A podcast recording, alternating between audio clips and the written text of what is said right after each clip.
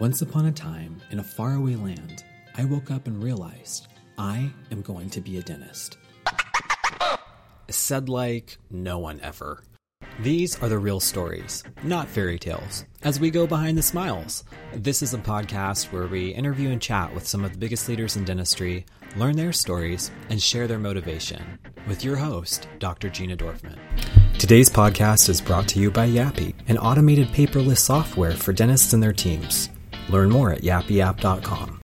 Welcome back. You're listening to part two of the Kolbe concept and achieving success in your dental practice with your host, Dr. Gina Dorfman, and guest speaker, Dr. Chris Phelps. What makes you so successful with conversions? Because 91% or 91 point whatever number you said, that's really high. How do you do this? Yeah, so uh, it all goes back to I have a series of phone language training that I created um, back when I was I had my two offices uh, I had sold my two best ones and took over my two worst ones, and was trying to dig into their problems on why were they not succeeding as well as I wanted it to. And since I didn't have partners now to support me, it was it was kind of on me to figure it out, right?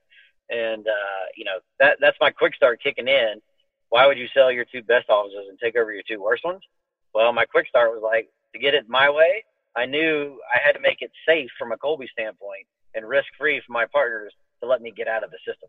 Okay that I'd almost trapped myself in, right? And I knew that I was okay taking the riskier ones because if I could do it my way, I felt like they had more potential than the four offices together, right? Um, but the problem is, I tend to jump and then look to see if there's a place to land.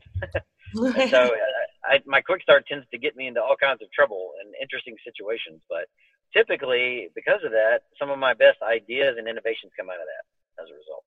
Um, so that's what I was doing. I was spending thirty-six thousand a month in marketing to get sixty patients, thirty in one office, thirty at the other. And so I spent a lot of time listening to phone calls to find out why. And I realized that there's five main categories why we're not scheduling. And once I realized the why, half the time it's our team putting up a barrier to right. prevent the patient from scheduling. But the other half of the time it's the patient putting up the barrier. And once I realized that, I tried to create some phone training, like reverse engineer it from there to figure out a solution to see if we could get our conversions up. And I, it's just been perfected over the years. So uh, the, the mindsets haven't changed, and it's the same language I my scheduling agents use in Canada. Doesn't matter. Uh, the same in Australia. Doesn't matter. Okay, it's the same problems.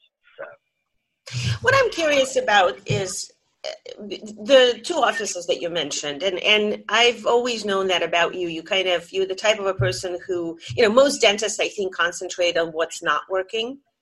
And you are the type of person who figures out what works and then you just do more of that. And and and I think that's partly why you were successful. But what I'm curious about with those two offices what were the problems that you found um, that made them unsuccessful and how did you fix those problems? Because i think that a lot of dentists can probably relate to what it is that wasn't working. Yeah. Uh, well let's see in the first office was the office i started in uh, back in 2003 and uh, i took it from 600000 to 1.2 million after that first year but then i really wasn't in there working it. I was working you know the offices we were building or we purchased. Uh, so it really hadn't grown in seven years. They've been doing 1.2 million every month. Uh, at least not without me, so that's good. So you know, I grew it and made it independent of me, but it hadn't changed. That's and, and that, successful. yeah. So in that situation, it was more of a, uh, a Kolbe conflict was the problem. So my office manager had been our office manager for no other reason than she played Survivor and she outlasted everybody else. She'd been there the longest, right? And she worked her way up from an assistant up to office manager over the years. And great personality. Uh, she wanted to do a good job for us. She was an extrovert, so there wasn't a conflict there. It wasn't an IQ conflict. She knew how to do the job. She'd been trained. She'd been doing it for, you know, at this point, 10 years. Uh, but what I realized was that uh, all these people that I had got in through my marketing efforts to put opportunities in front of me uh, weren't returning. They weren't coming back. So I was like, well, that's weird. What's up with that? And I couldn't figure out what the problem there was. So I just called them. I call my patients, like, hey, it's Phelps. Don't mean to bother you, but I'm just curious. I noticed you're overdue. I thought we had a connection. What's going on? And, you know, just seeing if there was a pattern or trying to uncover something. And, and boy, did I.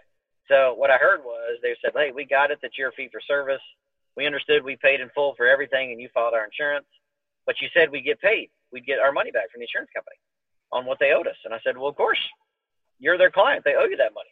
Right. And the patient said, yeah, but we never got paid. I was like, what do you mean you never got paid?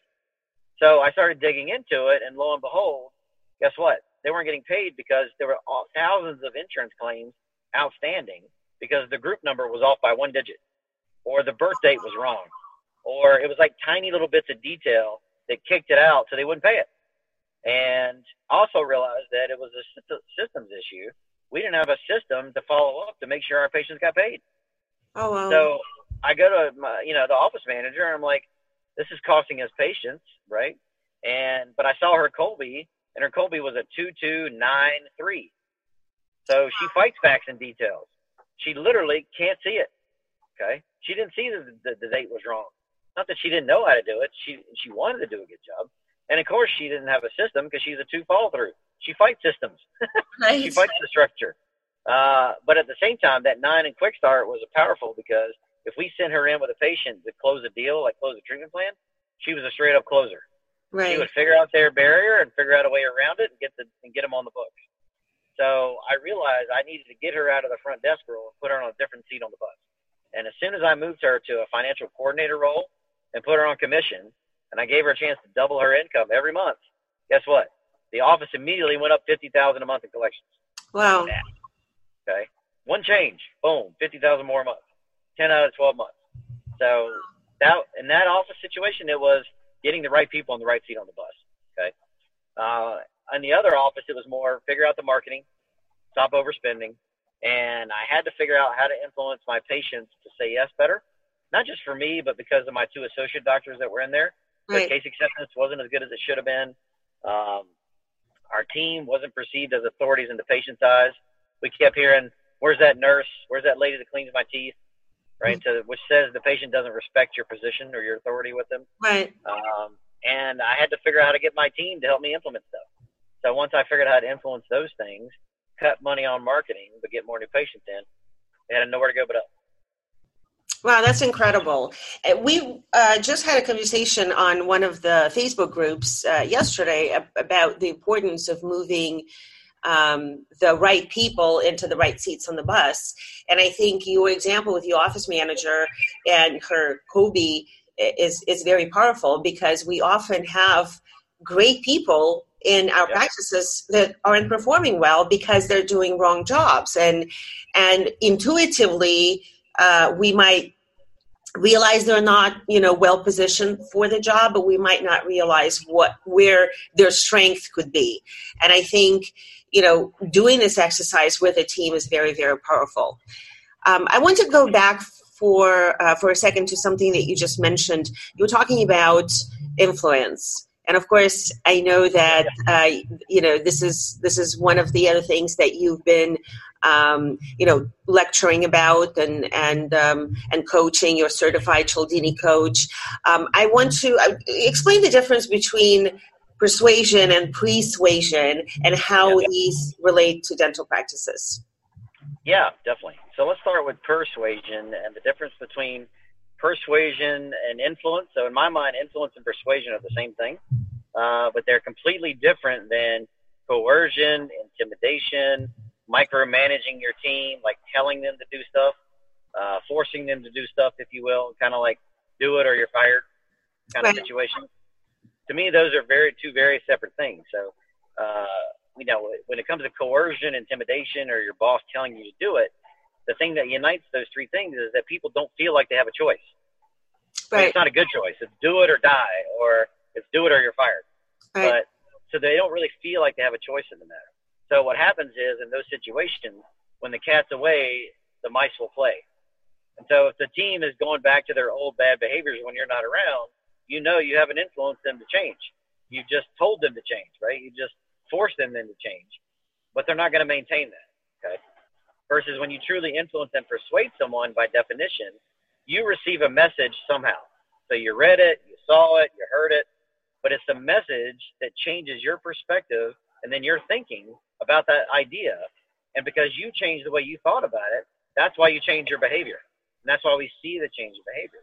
The big difference there is when you're not around, they don't go back to the old behavior because they're a new person now. They've literally change their whole thinking about it. And as a result, they don't go back. So Very that's how I know if you truly influenced and persuaded someone because they chose it themselves every step of the way.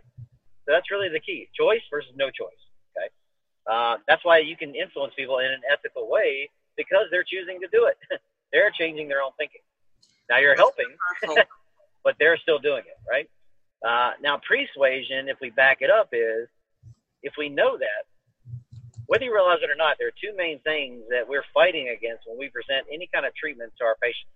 And we're fighting, number one, is contrast, which means there are, whatever option you throw at a person, whatever number you throw at them on the telephone, at the chair, as far as their treatment goes, people are always going to compare and contrast that to something in their life. The danger comes when we let them control what they compare it to. Because usually, if we let them control what they compare our options to, guess what? We lose. Right. Right? When we control what they compare it to, we win.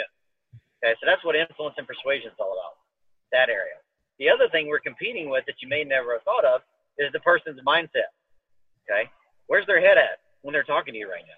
So if a if the a female patient is getting ready to walk into your office as a new patient, uh, and she just had a knockdown, drag out fight with her husband in the car right before she walked into your office, and you're sitting there having to give a great experience, you're going over all the dental needs. Where do you think her mind's at right now? You think she's even half paying attention to what you're telling her, or she's still thinking about that fight? Right. No, her, her mindset is still over there, right? It's not even with you. So, so we're competing with that as well. So when we let the patients control their mindset, which we do, many of the times it competes against what we're trying to tell them, and we lose. If we control their mindset or reshape that mindset, suddenly we win. So pre-suasion is all about changing their mindset, creating a new mindset that fits what we're going to be talking about with their dental treatment, that falls in line with it. And by doing that, we're already setting the stage for a yes. They're going to want to say yes to it before they ever get in front of us. So it's just an amplifier of what those principles of persuasion do. So it takes it to a whole new level. Thank you. This is a great explanation. Um, I really like what you said about changing behaviors because one of the things that I see in dentistry is this concept that you know when the cat is away, the mice will play, and uh, I, I mean I literally I've, I've seen um, a dentist. Uh, uh, post a question like how do i get a you know keyboard logger so that i know what websites they're logging in when i'm not there? And to me it's scary to have to you know manage employees. I don't believe in managing people but you know to manage an office to manage people by literally spying on them that Yeah. that's just that's mind boggling and yet um, you know there's a common theme that em- employers do not feel safe that their employees will be working when they're not there um, how do we apply the principles of influence to um, empower our team instead of to spy on them Yeah. Uh, I think it's part uh, it's a part Kolbe problem and it's a part influence problem, right? So the first filter I look at is are they built to do their job? And every task and duty that goes along with when we say do their job, because every little task may be requiring a different strength, right? So, like, right, I had my team write down all the things they're doing daily and weekly, and for the month, and make a list. And then we, I ran a Kolbe filter. Does this fit their strength or does it not? And then I asked them from a personality standpoint, what do you like doing? What do you not like doing out of the things you do? And usually I found a correlation with things they hated doing that didn't match up with their Kolbe strength. Okay, well, let me at least try to get those things off your plate and onto somebody else. So at least you're more focused and happy. Uh, usually I got more productivity and I had less to worry about, right? Uh, but ultimately, to try to get them and influence them to change and, and do stuff for us when we're not around, or at least to do the job, is uh, you got to get them involved with the process. it goes back to that Kolbe conflict again. So, you know, while dentists, we just want somebody to give us the plan. For most of our team members that are high and follow through, it's all about their plan. and if they weren't a part of making that plan, then they will fight the plan. That's so, So I had to get my team back involved with helping me create the plan, the process. Even if I bought the plan from somebody else, we still had to modify for our needs. And so I found when I got them involved in, in their defining their own job duties and getting with their Kolbe strengths and helping me create their ideal structure, but it still gets the job done, right? Um, that's when I started noticing a change.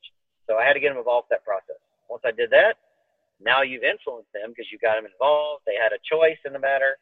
Uh, suddenly I could be away from the practices and they didn't need me. It was kind of a scary day when forever I was like, why do you need me? Stop needing me. and then the day came, right? And I was free and I thought, why don't you need me? you should need me. it, was, it was a weird feeling. But, uh, it's it, it is a weird feeling when I'm away from my practice. I am surprised how um, rare it is that someone contacts me. Usually, usually it would have to take something really big for me to have to step in and get involved. And but it was you know a long time in the making. It's not something that just happened easily. And um, and what I, what I love is how you just kind of applied Kolbe to this to begin with, because what you said earlier when we just started talking is that when you do something that you're naturally built for, it's not work. And I think that that's something that tends to happen in um, a lot of practices, or you know, just even with homework with kids. You know, if it's not if it's something that feels really hard, it's not coming naturally we just want to quit. We just stop. We get distracted. We start doing other things. But when we really love what we're doing, when we're in the flow, then we just get it done. We don't just, you know, walk away or start, um, you know, um, going on social media and doing other things. It's it's it's fun. It's fun to be doing something that you're built for, that you're enjoying, and I think that's part of the problem. Um, thank you for sharing that. What about patience? How do we apply? Uh, the principles of uh, persuasion or persuasion in dental situations. Um, give yeah. me a few examples. I, I, mean, I know it's your course, and I know this is something that, in fact, one of my associates went to your course, and he absolutely loved it. He absolutely loved it, and um, you know, he feels more confident talking to patients, and and I think um, that's critical. Uh, but how do I apply those principles? Give me some examples. Yeah, and that's good to hear because I think that confidence comes when they finally understand why do people really say no to us. Right. And now we can have a plan to combat that. Exactly. And also that I don't have to keep talking, right? That I just got to be efficient with my communication and present the information in a way people are going to actually be able to make a real choice. And so it all goes back to that contrast thing. People are always comparing and contrasting what you're telling them to something in their life. Uh, the difference comes when we control that. So I have a great meme that I love. It's a picture of it's like two pictures and there's a line drawn down the middle. And the top picture is a, a pair of shoes, red shoes that and the price is listed as a hundred dollars. And nobody's buying the shoes. Okay, it's just empty. And in the bottom picture is the same set of shoes, and instead of 100, they're 125, so they're more expensive. But what's above the 125 was a price of 200 that's marked out. Yeah. Okay. And that literally sums up what our challenges is, right? So what everybody's doing is in the top picture. So when a patient comes to your practice and you say, I need a crown, and that's $1,200, Mrs. Jones, they're thinking, oh, crap. They're comparing that 1200 to something in their life. And they're thinking, wow, that's more than my house payment. That's more than my car payment. I can't afford that. And they're thinking this, right? You don't hear it, but that's what they're thinking. And right. instinctively, in five seconds, they have mentally said no to you and shut you down. But you don't know right? All they do is smile and wave at you and say, "Oh, I know, I'll get, I need to do it. Well, let me check my schedule. Let me talk to my husband. Let me do anything but say yes to you right now." That's how it comes out. Or we hear the excuse, "Ah, it's just too expensive, doc. Too expensive," and we buy in and we give too much credibility to the excuse, thinking that's really what it was that why they said no. Well, no, it's because you let them control your comparison. then right. they judged it to be too expensive because of that comparison, right? So, and in essence, what I try to do is that the reason that picture on the bottom works is because they were anchored to something else first. Before they saw the 125, they saw 200, right. and they thought, "Geez, I definitely couldn't have afforded 200." Oh, but look, it's not 200; it's 125. And so they're only comparing 125 now to 200. And in contrast, that sounds a whole lot better, doesn't it? Right. So it's much less, but it, now the door is open, and they're more receptive to want to say yes. So at least now you got a chance. Okay. So the way I try to do this is when I'm before I present treatment, I'm always going to anchor them to something else first. And usually it's going to be a money anchor and something that they value, something they told me they valued in my new patient form. Um, time, money, pain, visits, whatever that is, longevity, but I'm going to anchor them to something. What I'm anchoring them to is the consequences of what's going to happen if they don't move forward with treatment. And I play it out in my mind like uh, a year from now, five years from now, 10 years from now.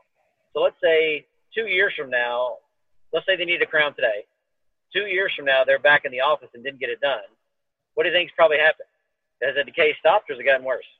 Probably gotten worse. Probably into the nerve, like causing an infection. Now they have pain. Now they're in the office, right?